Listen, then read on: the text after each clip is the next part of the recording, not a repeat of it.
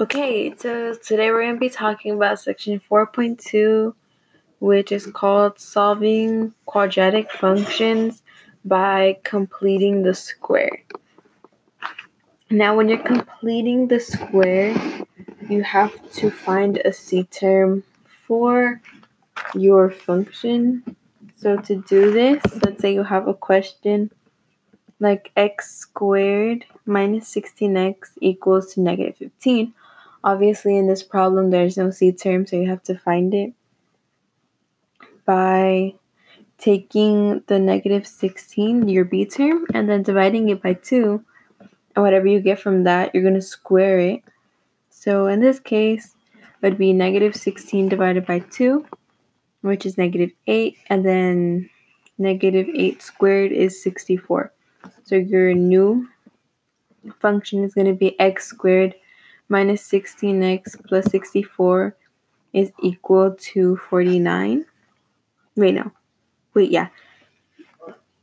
Is equal to 49. And this is because when you're finding a new C term, since you're adding a C term, you have to add it to the other side of the equation so you can balance it out.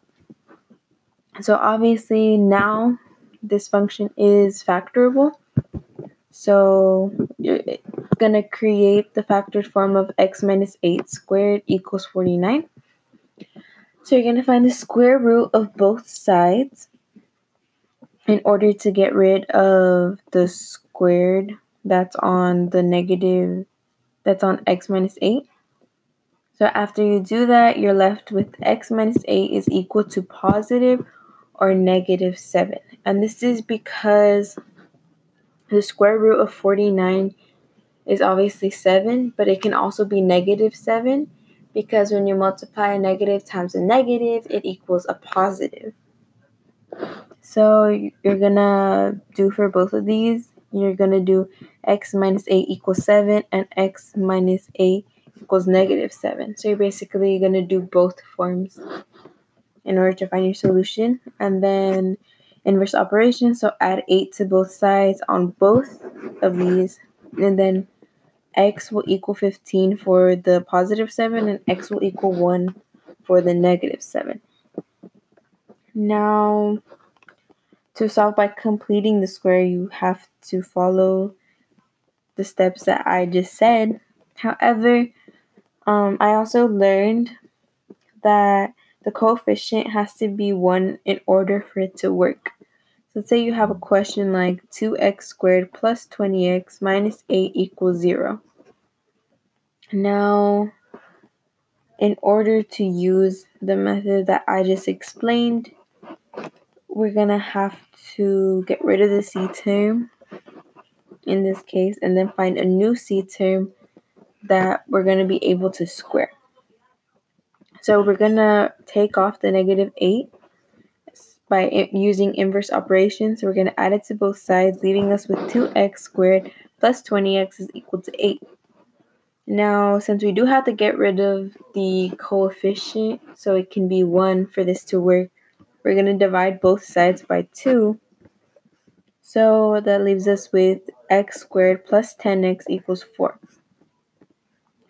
Then we're just going to find a number that when you factor the polynomial, it will equal to 10x and it will also be able to be factored, like multiplied by itself to equal to the C term.